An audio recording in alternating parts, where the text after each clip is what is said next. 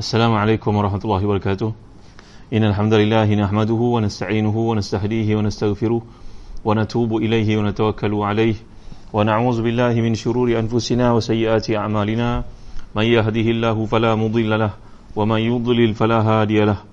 Allahumma salli wa sallim wa barik ala Muhammad wa ala ali Muhammad kama sallaita wa sallamta wa barakta ala Ibrahim wa ala ali Ibrahim fil alamin innaka Hamidum Majid. Amma ba'd. Al-Masalan, Nurihan, Mak Ibrahim, Pakku Nurdin, Saudara Faris Mispa, moga-moga sudah sihat, Puan Abdullah, Munir, Nurzan, Muhammad Akib, Faisal Mizan, semua yang hadir pada malam ini mulia ni, Fatimah Syamsudin, top fan kita. Alhamdulillah, mudah-mudahan Allah beri kesempatan kepada kita, kekuatan, kesihatan, keafiatan. Pada malam ni kita melihat pada ayat ke-17 dan 18 dari surah Nisa. Bagi yang memiliki tafsir Ibnu Katsir boleh rujuk ayat ke-17 dan 18 jilid yang kedua. A'udzu billahi minasy syaithanir rajim. Innamat tawbatu 'ala Allahi lillazina ya'maluna as-su'a bi jahalah ثم يتوبون من قريب فأولئك يتوب الله عليهم وكان الله عليما حكيما وليست التوبة للذين يعملون السيئات حتى إذا حضر أحدهم الموت قال إني تبت الآن ولا الذين يموتون وهم كفار أولئك أعتدنا لهم عذابا أليما. Sadaqallahul Azim. Sungguhnya taubat di sisi Allah hanyalah taubat bagi orang yang mengerjakan kejahatan lantaran kejahilan dan kemudian mereka bertaubat dengan segera, maka mereka itulah yang diterima Allah taubatnya, dan Allah Maha mengetahui lagi Maha bijaksana. Dan tidaklah taubat itu diterima Allah dari orang yang mengerjakan kejahatannya hingga apabila datang ajal kepada seseorang di antara mereka, barulah dia mengatakan, sungguhnya saya bertaubat sekarang. Dan tidak pula diterima taubat orang yang mati dalam keadaan mereka kafir. Bagi orang itu kami telah sediakan azab yang pedih. Muslimat rahmati dan dikasihi sekalian, kalau kita lihat dalam tafsir Ibnu Katsir jilid yang kedua ni, penjelasannya Allah berfirman bahawa dia menerima taubat orang yang melakukan kejahatan kerana kebodohan, kemudian mereka bertaubat walaupun sesaat sebelum malaikat maut nampak dan ruhnya sampai di tenggorok. Mujahid dan lainnya berkata, setiap orang yang maksiat kepada Allah, baik secara tersilap ataupun sengaja, bererti dia bodoh, kerana hinggalah dia menghindarinya. Abdul Razak berkata, Ma'mar mengkhabarkan kepada kami dari Qatadah, berkata para sahabat sepakat bahawa setiap orang yang bermaksiat kepada Allah itu adalah jahil, sama ada sengaja ataupun tidak.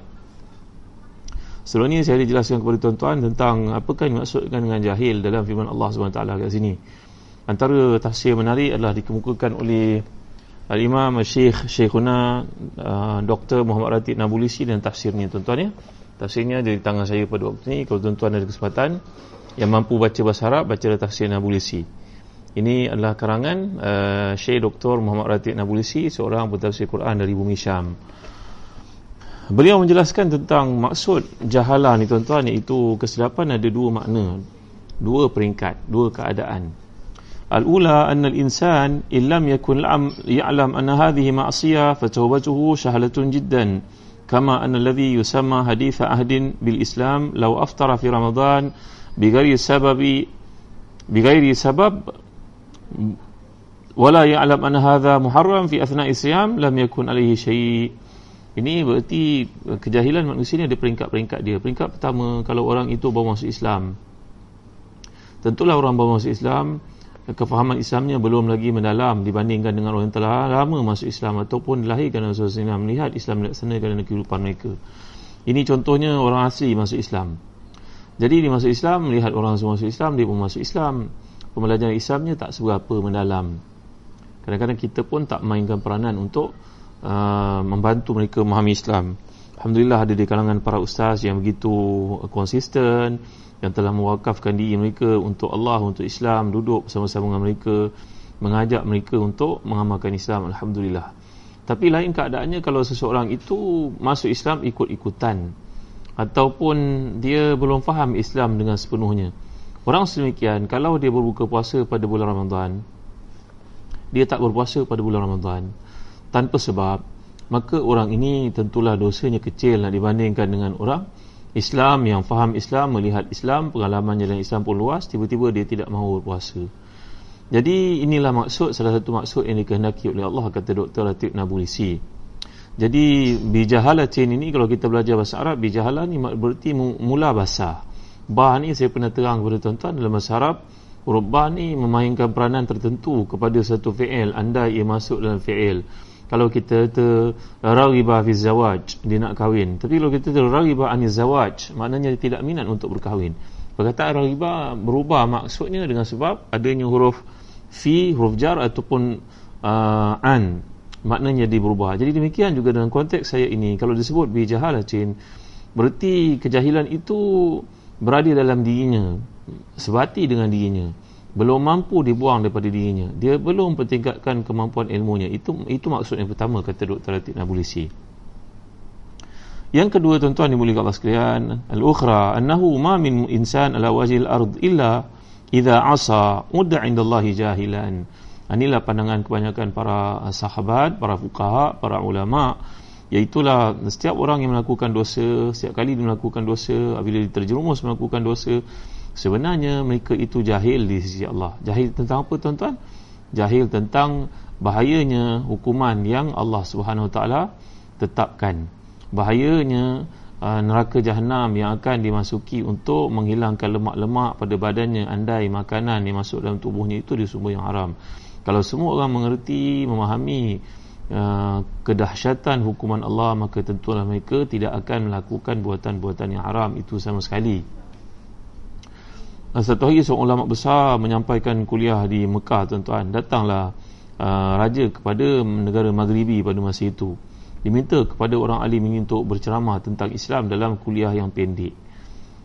Kalau tuan-tuan mampu, tuan-tuan boleh rujuk sebuah buku kecil yang telah pun diterjemahkan oleh Syekhuna Dr. Abdul Basit Abu Anas Madani. Buku ni bertajuk Islam Agama Sempurna. Kecil je buku ni, baca setengah jam 40 minit habis, insya-Allah tuan-tuan ya. Dalam buku ini menceritakan pendekatan yang diambil oleh tuan guru yang hebat itu ketika datangnya maharaja dari negara Morocco, raja daripada negara Morocco untuk mendengar tentang Islam. Beliau mentamsilkan, memberikan perumpamaan. Seandainya kita mengetahui ada seorang raja yang sangat berkuasa, dia punya anak-anak perempuan yang sangat cantik, kita suka pada anak perempuannya, kita nak, tapi mengenangkan raja ni memanglah seorang yang sangat bengis, ganas. Dia akan buat apa sahaja kalau orang itu melakukan kesalahan terhadapnya, hukuman-hukumannya sangat berat. Tentulah kita takut untuk melakukan kesilapan kepada raja ini, tuan-tuan. Andainya kita seorang rakyat di negara tersebut, tentulah kita bimbang, takut kalau satu hukuman dikena kepada kita. Dan bukan raja ini seorang yang sangat tegas, kuat, berkuasa. Orang-orang kanannya semua bersedia untuk bertindak apabila diberikan arahan, tentulah kita takutkan, tuan-tuan. Maka demikian juga orang yang orang di dunia ini takut untuk melakukan kejahatan, kemaksiatan, pendurhakaan kepada Allah kerana mengetahui kehebatan yang ada daripada Allah SWT. Jadi balik kepada cerita mereka yang lazina ya'maluna su'a bi jahalah. Taubat diterima oleh Allah daripada seseorang hamba bila melakukannya dengan cara jahil. Jahil ini merujuk setiap orang berdosa adalah orang jahil kerana mereka jahil tentang kekuasaan Allah, lalu mereka melakukan dosa tersebut. Jadi tuan-tuan yang dirahmati dan dikasihi sekalian, inilah dia dua maksud yang dikehendaki oleh Allah dalam konteks kejahilan. Kita dalam kehidupan pada hari ini, tuan-tuan yang dimuliakan Allah sekalian, hendaklah kita tahu pendekatan untuk mengajak orang kepada Islam dalam keadaan agama lain mendodoikan, mengembirakan potensial klien mereka untuk didakwah itu dengan membawakan cerita-cerita motivasi, cerita-cerita memberikan semangat. Maka kita sebagai umat Islam jangan ketinggalan, tuan-tuan. Itu sebab mad'u, orang yang kita dakwah itu berbeza-beza kefahamannya, amalannya, pergaulannya, percampurannya, expose-nya kepada dunia. Kita tentu tidak boleh mengambil pendekatan dakwah ini seperti berlaku dalam tahun 70-an, sedangkan orang hidup pada zaman kini terdedah kepada macam-macam pendekatan, social network dan sebagainya.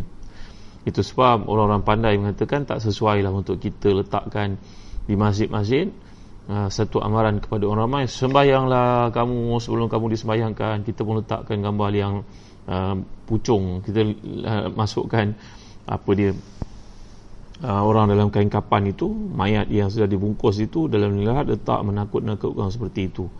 Pendekatan ni mungkin tidak sesuai dalam konteks kehidupan pada ini. Iaitulah kita kena rancakkan dakwah dengan kaedah motivasi.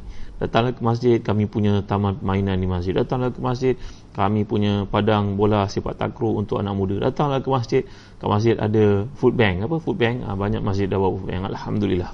Jadi inilah pendekatan yang perlu kita ambil, dan kita akan lihat dalam Al-Quranul Karim, kata Imam Ghazali, 80% daripada pendekatan yang dipilih dalam penceritaan Quran dalam merujuk pada targhib.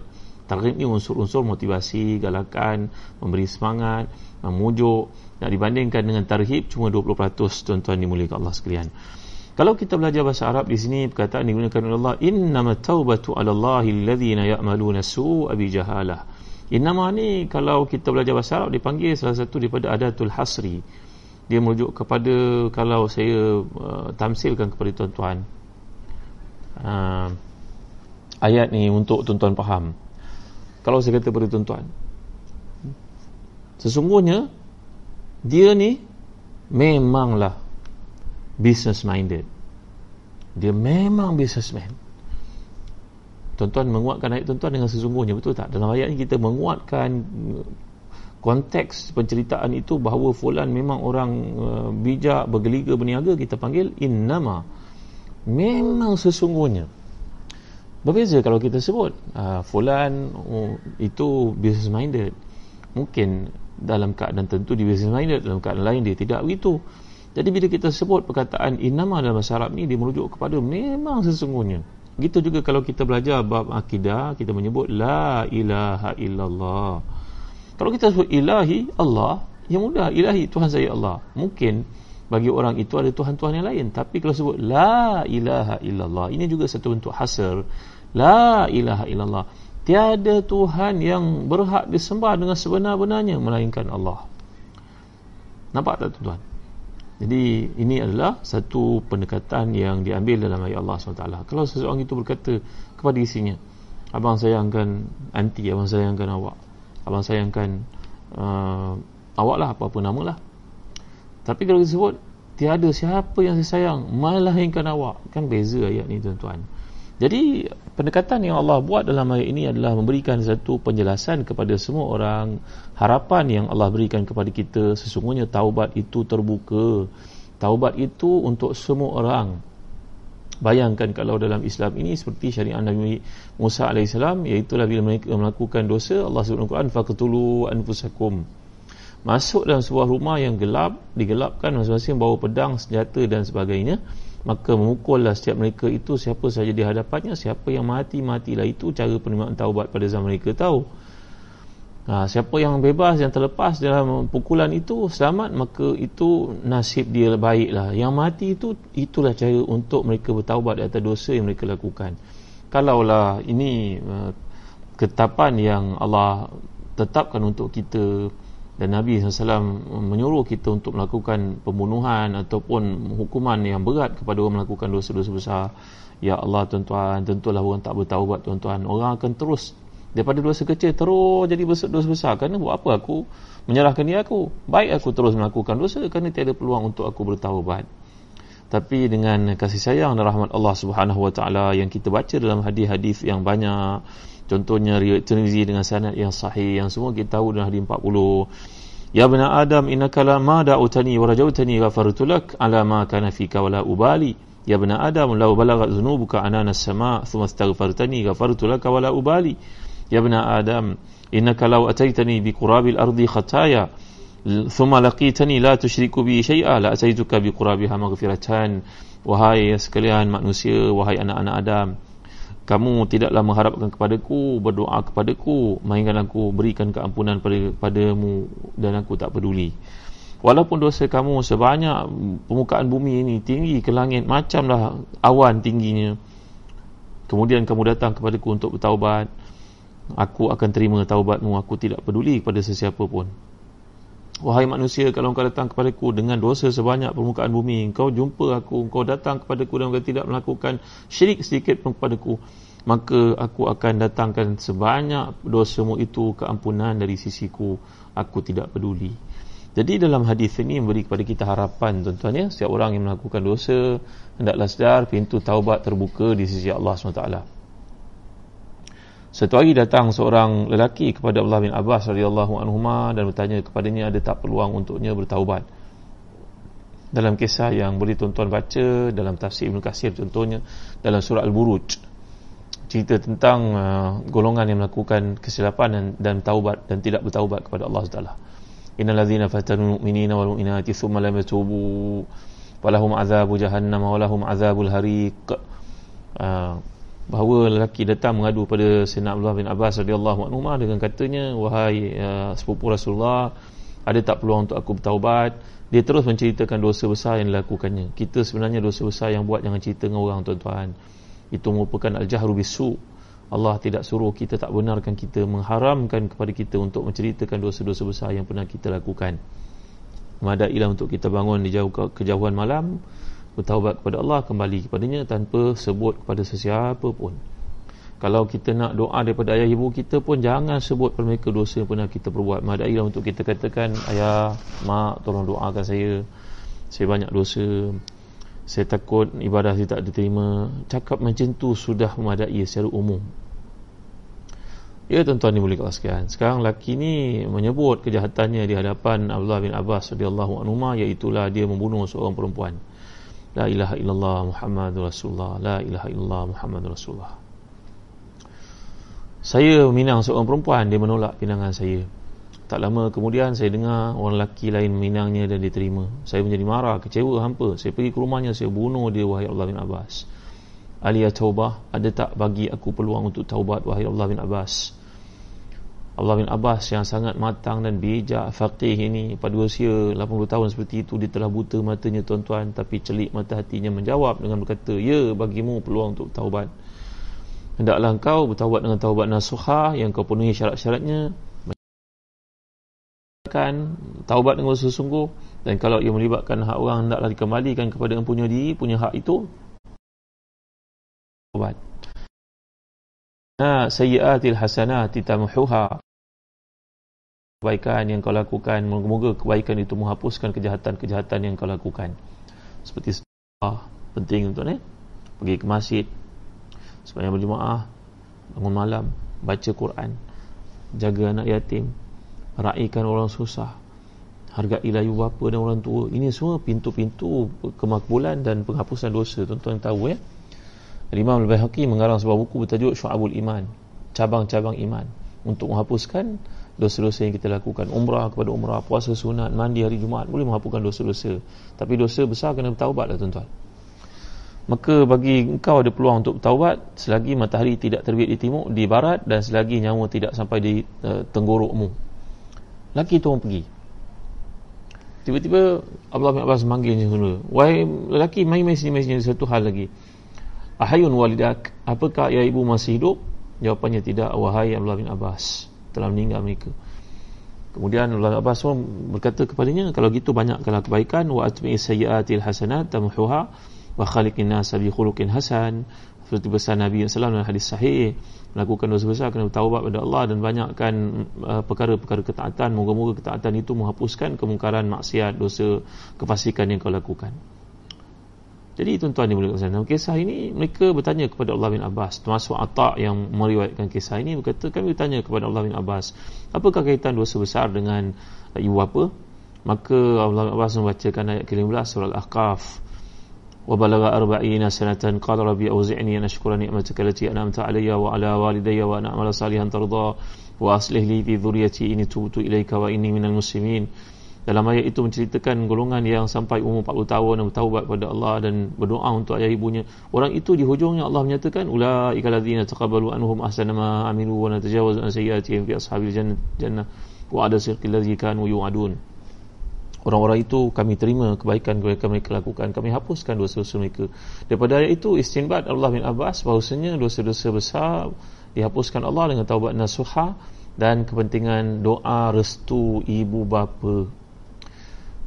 Jadi tuan-tuan yang dirahmati dan dikasihi sekalian, ya, daripada peristiwa yang berlaku ni, maka kita dapat lihat keperluan, kewajipan orang Islam itu untuk taubat seperti dinyatakan oleh para a'immati al-fuqaha wal muhaddithin wal mufassirin. Kewajipan bertaubat ke atas setiap yang melakukan dosa.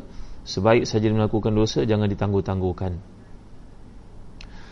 Itu sebab kalau kita pelajari ayat surah Az-Zumar yang lalu, kita melihat Allah SWT menyatakan, Allah menyatakan kita, qul ya ibadiyallazina asrafu ala anfusihim la taqnatu min rahmatillah, katakanlah kepada hamba-hambaku yang israf memang ada tersilap. Allah tak kata kat situ akhtau ataupun asaw ataupun fasaqu. Allah tak kata perkataan mereka melakukan fasikan, melakukan kejahatan, melakukan dosa. Tak, Allah tak kata. Allah kata mereka israf ni makna tak sengaja, tuan-tuan yang mulia Allah sekalian. Kerana setiap dosa yang dilakukan itu sebenarnya dilakukan tanpa kesengajaan, seperti yang kita belajar tadi. Perkataan jahala ini merujuk kepada dua keadaan, dua marhala, dua mustawa, dua keadaan. Yang pertama, memang seseorang itu imannya baru nak berputik, maknanya kejahilan masih lagi dalam dirinya, umpama orang bermusuh Islam tadi. Yang kedua, memang setiap orang melakukan dosa besar, melakukan dosa itu mereka jahil kerana mereka tak mengerti kedudukan, kehebatan yang ada pada Allah Subhanahu Wa Taala, kehebatan yang ada padanya, kekuasaan yang ada padanya, bahawa Allah mampu untuk mengenakan hukuman, menghilangkan fungsi buah pinggang yang ada pada kita, dan Allah mampu untuk memberhentikan jantung yang tidak pernah berehat dalam hidup kita, dan Allah mampu untuk menghilangkan fungsi mata kita. Kalau seseorang mencari kekuasaan yang ada pada Allah, maka tentulah mereka tidak akan melakukan perkara-perkara tersebut. Jadi mereka tidak mengerti wa ma qadarullah haqqa qadrih, mereka tidak memahami kehebatan, keagungan, keunggulan kuasa Allah, maka mereka terus-menerus melakukan perbuatan-perbuatan maksiat, maka mereka dipanggil sebagai juhala. Muslimin dan muslimat yang dirahmati dan dikasihi sekalian, jadi dalam konteks taubat ini kita kena faham, kalau seseorang itu membeli rumah besar, indah, semua orang kata cantik, rumahnya mahal, freehold, duduk pula dekat dengan sekolah, dekat dengan tasik, dekat begitu, dekat begini, rumah jadi impian ramai orang, orang semua datang tengok. Tapi kalaulah rumah tersebut datang dari sumber yang haram, tuan-tuan, dia tak ada kebaikan padanya, tuan-tuan. Kita berniaga maju, makmur, tapi kita berniaga benda yang menjadi racun kepada orang, tuan-tuan yang mulia sekalian. Ada berkat tak agak-agak hidup, tuan-tuan? Dia tak kekal, tuan-tuan, dia akan hilang. Kita berkahwin dengan orang paling cantik, paling ternama, paling terkenal, insta famous, orang kata pada ini, semua itu tak kekal, tuan-tuan. Yang kekal hanyalah kullu syai'in halikun illa wajhah. Ali Pujangga berkata, cinta makhluk akan mati, cinta bunga akan layu, cinta Allah itu kekal abadi. Maka tanda cinta kepada Allah ni adalah, saudara, melakukanlah ketaatan kepada Allah, hindarilah maksiat padanya. Andai kita tersilap, kita manusia memang mempunyai potensi melakukan dosa-dosa, hendaklah segera bertaubat kepada Allah. Ini maksud ayat Allah. Dan kegembiraan Allah untuk seseorang itu yang bertaubat adalah, nak gambarkan kehebatan, hebatnya taubat itu, kedudukannya. Saya pernah cerita pada tuan-tuan daripada hadis-hadis sahih tentang bab taubat. Lallah afrahu bitaubati abdihi, Allah SWT lebih suka kepada seseorang yang bertaubat kepadanya itu melebihi gembiranya Allah. Dalam hadis itu menggambarkan kegembiraan Allah, senyumnya Allah melebihi gembiranya seseorang yang membawa unta yang penuh dengan muatan daripada pasir yang luas, saja mata memandang itu, dia seorang diri, dia kepenatan, dia berehat, dia tertidur, dia bangkit, lihat untanya sudah tiada di sisinya, maka dia berada di ambang maut, ambang kematian, padang pasir luas, tak ada siapa bersamakan dia. Unta yang akan bawanya keluar dari tempat itu pun sudah tiada, makanan pun tiada, air pun tiada. Bayangkan suasana yang sangat gamat itu, tuan-tuan. Kita kalau rosak kereta tengah-tengah highway, boleh minta bantuan, pergi kat telefon panggil polis yang ada di highway itu, bertanggungjawab, baik-baik, orang yang jujur, orang yang datang bantu kita segera. Tak sampai setengah jam dah ada bantuan sampai. Tuan-tuan dimulai Allah sekian, kalau kat mana pasir, ahlan wa sahlan wa jalan, habis, tak ada siapa boleh bantu, tuan-tuan. Maka si pengembara ini pun duduk termenung mengenang nasibnya, habislah aku, matilah aku, apa nak buat. tak ada siapa boleh bantu sekarang. Duduk termenung, termanggu-manggu menanti kematiannya. Sekonyong-konyongnya tuan-tuan, dalam hadis itu menggambarkan datang unta dia. Unta dengan muatan tadi sikit pun tak luar, airnya ada, makanannya. Macam mana unta tu datang balik? Gembira tak orang ni tuan-tuan? Maka oleh kerana terlalu gembira, dia pun terbalik. Dia berkata, Alhamdulillah, syukur ya Allah, engkaulah hambaku, akulah Tuhanmu. Akulah Tuhanmu, engkaulah hambaku. Dia ulang berkali-kali, dia cakap Allah itu hamba dia, dia Tuhan kepada Allah. Dia tak sengaja tuan-tuan, tapi kerana tersasul ini terlalu gembira yang bukan kepalang. Maka ayat yang sepatutnya kata akulah hambamu, engkaulah Tuhanku yang agung, engkau selamatkan aku, terbalik cakap akulah Tuhanmu, engkaulah hambaku. Oleh kerana terlalu gembira, min syiddatil farah, kerana terlalu gembira. Maka kerana itu Allah tersenyum, Allah gembira melihat kegembiraannya itu. Tapi Allah lebih gembira terhadap seorang yang kembali kepadanya untuk bertaubat selepas melakukan dosa-dosa. Jadi cerita ini kita kena bawa kepada orang Islam tuan-tuan. Kena banyakkan motivasi-motivasi seperti ini. Andai kita tidak lakukan, nanti orang lain menganggap pendekatan agama mereka lebih mesra daripada kita orang Islam. Padahal targhib dalam aspek pendidikan 80%. Kalau benda-benda menakutkan, amaran-amaran itu cuma 20% sahaja dari koleksi keseluruhan Islam, kata Al-Imam Ghazali Hujatul Islam. Jadi tuan-tuan hati dan dikasih sekalian, kehebatan orang yang bertaubat kepada Allah ni kalaulah difahami dalam konteks mudah faham, nak simplifikan kefahaman ni ya tuan-tuan. Orang yang kembali kepada Allah, bertaubat kepada Allah ni ibarat seorang pekerja. Pekerja ni dia melakukan kesalahan, tapi majikannya seorang yang sangat baik dan salih. Maka majikannya orang hebat, raja yang paling berkuasa. Bayangkan orang kerja kat istana, raja, yang Pertuan Agong. Kita buat kesilapan, tapi oleh kerana kesilapan kita itu dimaafkan, raja pun buat tak tahu tentang kesilapan yang pernah kita lakukan itu, menerima kita dengan sebaik-baiknya. Sepatutnya kita rasa bersyukur tuan-tuan dimuliakan Allah sekalian. Cubalah kita bayangkan kehidupan ni, berapa banyak kejahatan yang kita buat kan. Allah nampak tuan-tuan, Allah nampak. Oleh demikian Allah tetap beri pada kita kehidupan yang baik. Tak ada hari dalam kehidupan ni kita tiada makanan. Pernah tak sedar nikmat ni tuan-tuan?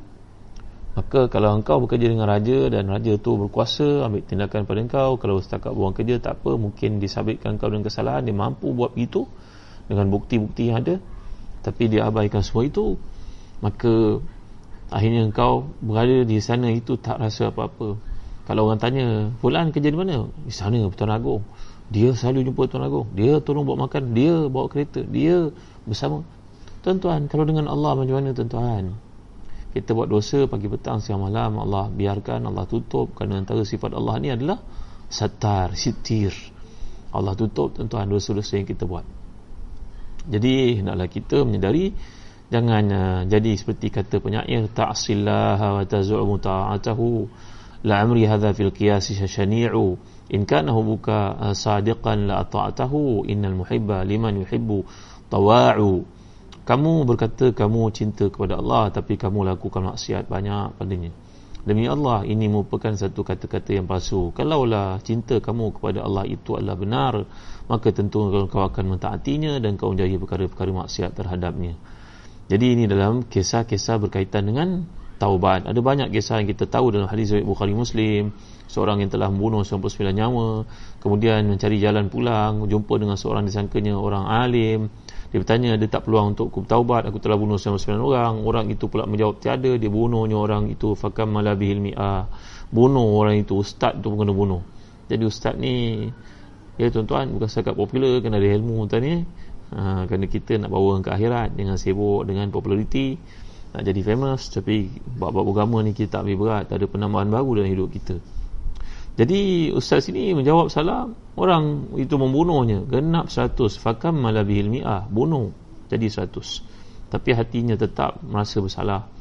Maka dia pun mencari lagi seorang yang faqih, dan kini orang yang kedua yang alim itu nampaknya dapat menyelesaikan masalah dengan berkata, bagimu peluang untuk bertaubat selagi matahari tidak terbit di barat dan selagi nyawa tidak sampai di tenggorok. Jangan jadi macam Firaun. Nanti kita ada peluang kita baca kisah Firaun dalam Quran. Amantu bima amalat bihi banu Israil wa ana minal muslimin. Firaun ketika hanyut dan lemas dalam Laut Merah itu, dia berkata, sekarang aku beriman dengan apa yang diimani oleh Bani Israel. Nyawa dah sampai kat tenggorok, memang pasti mati. Baru nak bertaubat, masa itu tak diterima lagi taubat tuan-tuan, tak berguna lagi. Lagi bila matahari telah terbit di barat. Selagi belum berlaku dua keadaan itu, maka dianggap di sini masih lagi peluang untuk bertaubat itu terbuka, tuan-tuan yang mulia Allah sekalian. Maka si Bani Israel tadi bila melakukan kesilapan, dia merasa sedar dan nak bertaubat, cari orang yang kedua. Nampaknya ustaz itu menasihatkannya supaya pindah tempat. Berarti kalau kita buat kesilapan di satu tempat, ada baiknya kita fikir untuk pindah tempat lain. Itu sebab dalam hidup ni, kalau nak beli rumah, orang Arab kata aljar qabla dar, jiran sebelum rumah. Dulu kita pernah belajar kan, Allahumma inni a'udzubika min jari su' wa min layati su', kan, ya Allah aku mohon perlindungan kepadamu daripada jiran yang buruk, malam yang buruk, dan juga mohon perlindungan kepada Allah daripada fa inna jaral badiyati yatahawal. Kita minta kepada Allah keselamatan daripada penganiayaan jiran-jiran ini. Ia merupakan satu doa yang kerap Nabi SAW amalkan. Muslim-muslimat dalam hati dan dikasihan. Jadi taubat yang dimaksudkan oleh Allah di sini, lagi kalau kita perhatikan laras bahasa yang digunakan, innamat taubatu 'ala Allahi alladhina ya'maluna su'a bi jahalah thumma yatubuna min qarib. Yatubuna min qarib ni perkataan qurb. Qarib ni berarti dekat. Setengah para ulama tafsir mengatakan kat sini bahawa jangan tangguh-tangguh. Itu sebab iman orang muda lebih bernilai di sisi Allah daripada iman orang tua. Alhamdulillah, syukur hari ini kita lihat di mana-mana masjid, di KLCC, di Kampung Baru, di kampung-kampung, di bandar-bandar, kita lihat masjid dah penuhi dengan orang-orang muda. Ibadah pada waktu sihat, waktu muda ini lebih bernilai di sisi Allah SWT daripada ibadat ketika kita sudah tua, tuan-tuan dimuliakan Allah sekalian. Itu sebab antara doa Nabi kita SAW yang kita kena rajin-rajin amalkan, seperti diriwayatkan oleh Sufyan bin Uyainah, yang merupakan amalan para salafus salih. Saya yakin tuan-tuan mengamalkan doa ni. Nanti kita minta Ustaz Syafiq Murad ada pada malam ni dengan Ummu Fatih untuk catat ni. Jadi tuan-tuan ni boleh askan. Apa Tarik Muhammad, mana ada saya doktor, saya tak nak jadi famous, saya nak jadi orang pengaruh. Baik. Jadi antara doa Nabi kita SAW, Allahumma aghnini bil ilmi wa zayyinni bil hilmi wa karrimni bit taqwa wa jammilni bil afiyah. Ada setengah riwayat membacakan Allahumma aghnini bil ilmi wa zayyinni bil hilmi wa akrimni bit taqwa. Samalah akrimni ke ataupun wa karrimni ke. Kata Sufyan bin Uyainah, wa karrimni, ada mengatakan wa akrimni bittaqwa wa jammilni bil afiyah. Apa maksudnya tuan-tuan doa ni?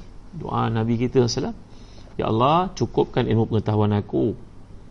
Yang kedua, Allahumma aghnini bil ilmi wa zayyinni bil hilmi, hiasilah diri aku dengan sifat sopan santun.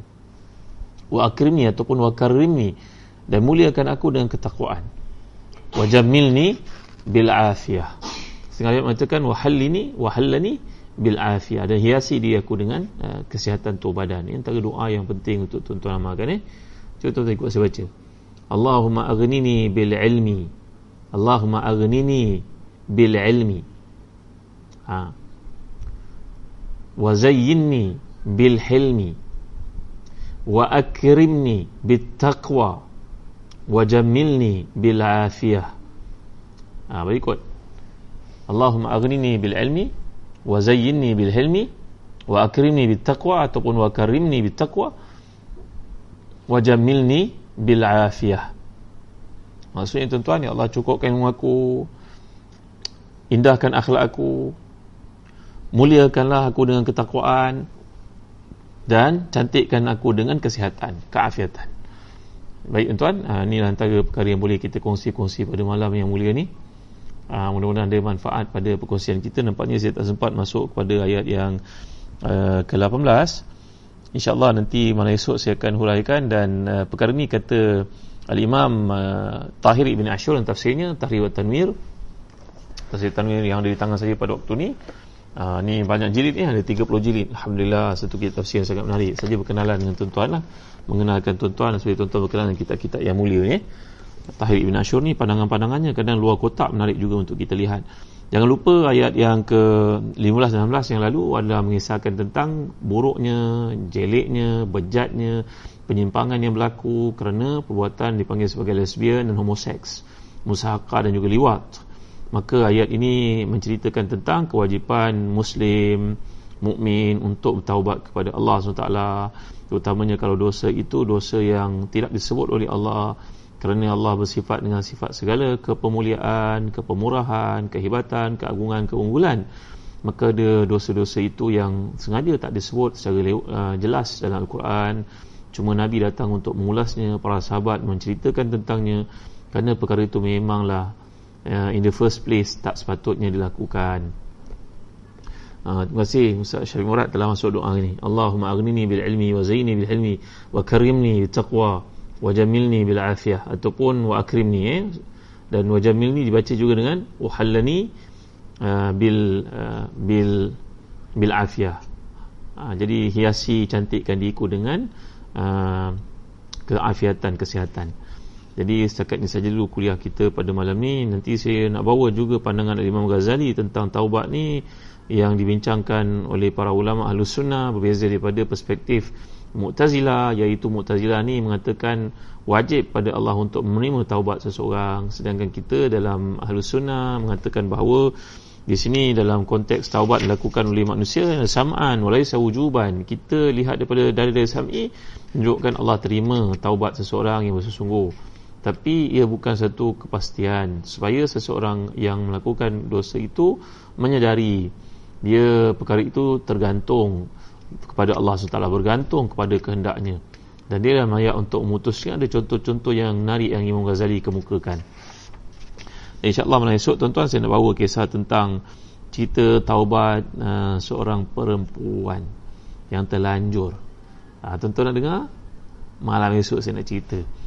Tuan-tuan yang lupa untuk hadir bersama, dan saya galakkan tuan-tuan untuk memiliki tafsir Munir. Alhamdulillah, nampaknya sambutan tuan-tuan begitu banyak sekali.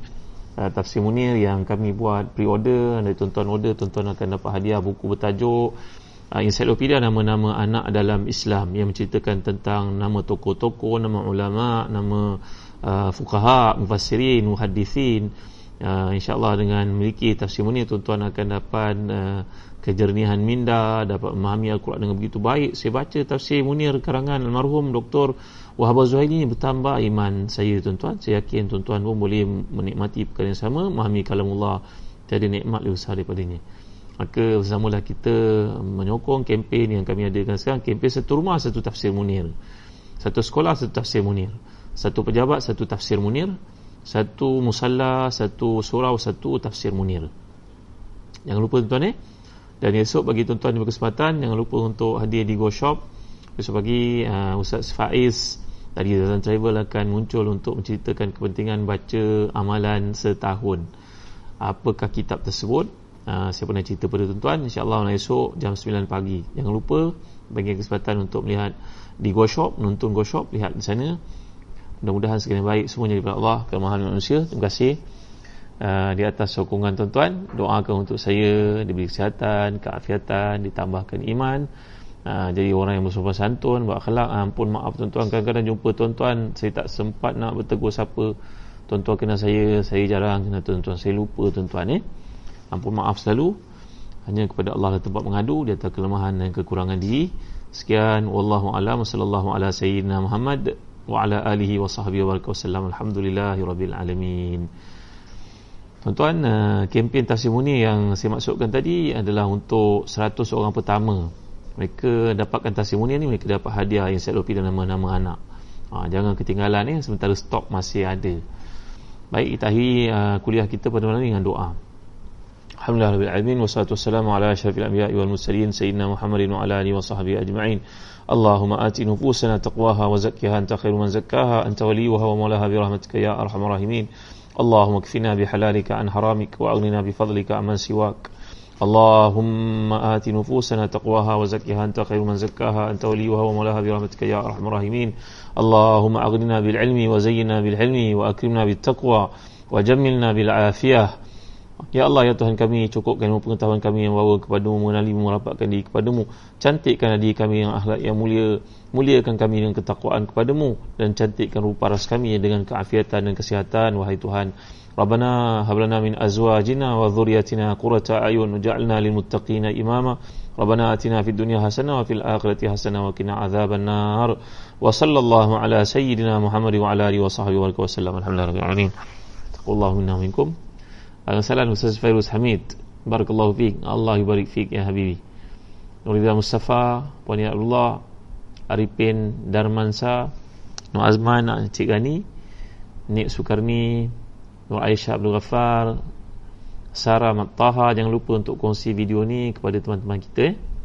Rusyadi Tiron, Farid Osman, sahabat saya Farid Osman, Ustaz Muhammad Ke, ahlan sahlan. Jana Yusof, Mak Najib, Abdul Wahid, Abdul Majid, Puan Abdullah, kenang kami luar insya Allah. Puan Yat Jamilaluddin, terima kasih pada Zahazan Travel kerana pelanjaan kuliah seperti biasa pada malam ni. Fauzi Ismail, top fan, terima kasih banyak. Terima kasih Ustazah Ummu Fatih yang telah masukkan doa dalam grup kami. Bagi tuan-tuan yang minat untuk join Telegram sahabat Ustaz Zahazan, mohon Ustaz Syafiq Murad dapat updatekan di sini. Lagi ramai, lagi banyak cambahan idea yang bernas. Saya mengharapkan sokongan tuan-tuan supaya dalam pertemuan kita di Facebook ini ataupun di dalam grup Ustaz Zahazan di WhatsApp ataupun di Telegram amat aktif, dapat memandu, mengingatkan, menambah apa yang kurang, mencatat. Masya-Allah Ustazah Ummu Fatih, terima kasih banyak. Zabanun Yaakob, Sofia Abdullah. Terima kasih semua memayusi muda. Jumpa malam esok insya-Allah. Ustaz Anwar, terima kasih. Akhi Anwar, barakallahu fiik. Allah yubarik fiik. Zulfa Muhammad Jamin, Anisha, Abdul Razak Isa, Jana Yusof, amin ya rabbal alamin. Terima kasih Zakaria Mahardan, Muhammad Khalik dan Zul Hakimi Malik.